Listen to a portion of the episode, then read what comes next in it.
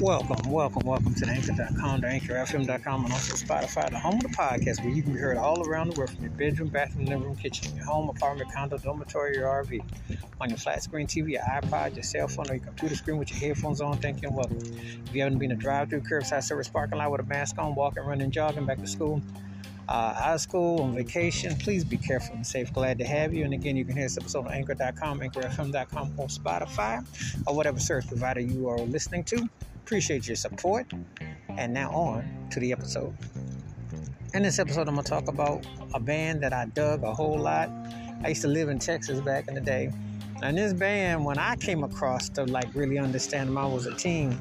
And so I caught them when they were more into their synthesizer groove based videos and their coolness, which caught on MTV. And it's amazing when you think about that they were actually able to, you know, reinvent themselves. But that was another era when people used to do that. You know, if you come along watching 70s, 80s, 60s, 70s, 80s acts, it was normal for a lot of those acts to reinvent themselves and flip their style from what they were.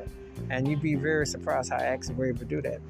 This band I'm talking about is ZZ Top, and the name of the song is Tush. And you talk about blues, bar, 12 word groove, you know, blues, bass, jam bar band blues jam right here, but it was catchy.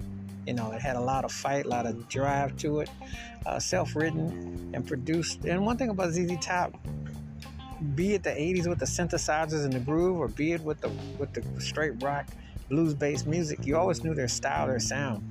You know, and you know, interesting thing when I hear Tush, the vocals here make me think of what Van Halen later did between David Lee Roth and Sammy Hagar with certain riffs, certain vocal runs here. And so it's very distinct. You can definitely tell their influence. But, you know, when you hear this song, the rawness of them just lets you know that they could get down, that they could definitely, you know, pick. And they could definitely put it like that and sling with the sling like this. You know, when you guns, when you're a guitar slinger, you know exactly what I'm talking about. And this song definitely went hard. It definitely had that edge. It definitely had that feel to it. And um, you know, you understand why they stuck around such a long time and left definitely left a lasting impact as one of those bands that when you heard ZZ Top, you knew it was ZZ Top. And that's why they've been one of the most important bands, I think, of the last 50 years. And this song, oh, this song came out way back in 75. So imagine when you think about all those other classic songs they had in their run, that's a testimony to the depth of their magnitude as artists. Wash your hands, keep your mind clear, watch out for another. Please give me your thoughts and takes on ZZ Top's Tush and how the song stands out in their catalog. And these cats got a deep catalog. Keep it funky, keep on the one. Please be safe, be careful out there. If you're not heard ZZ Top's Tush, please do. And let me know your thoughts and your take.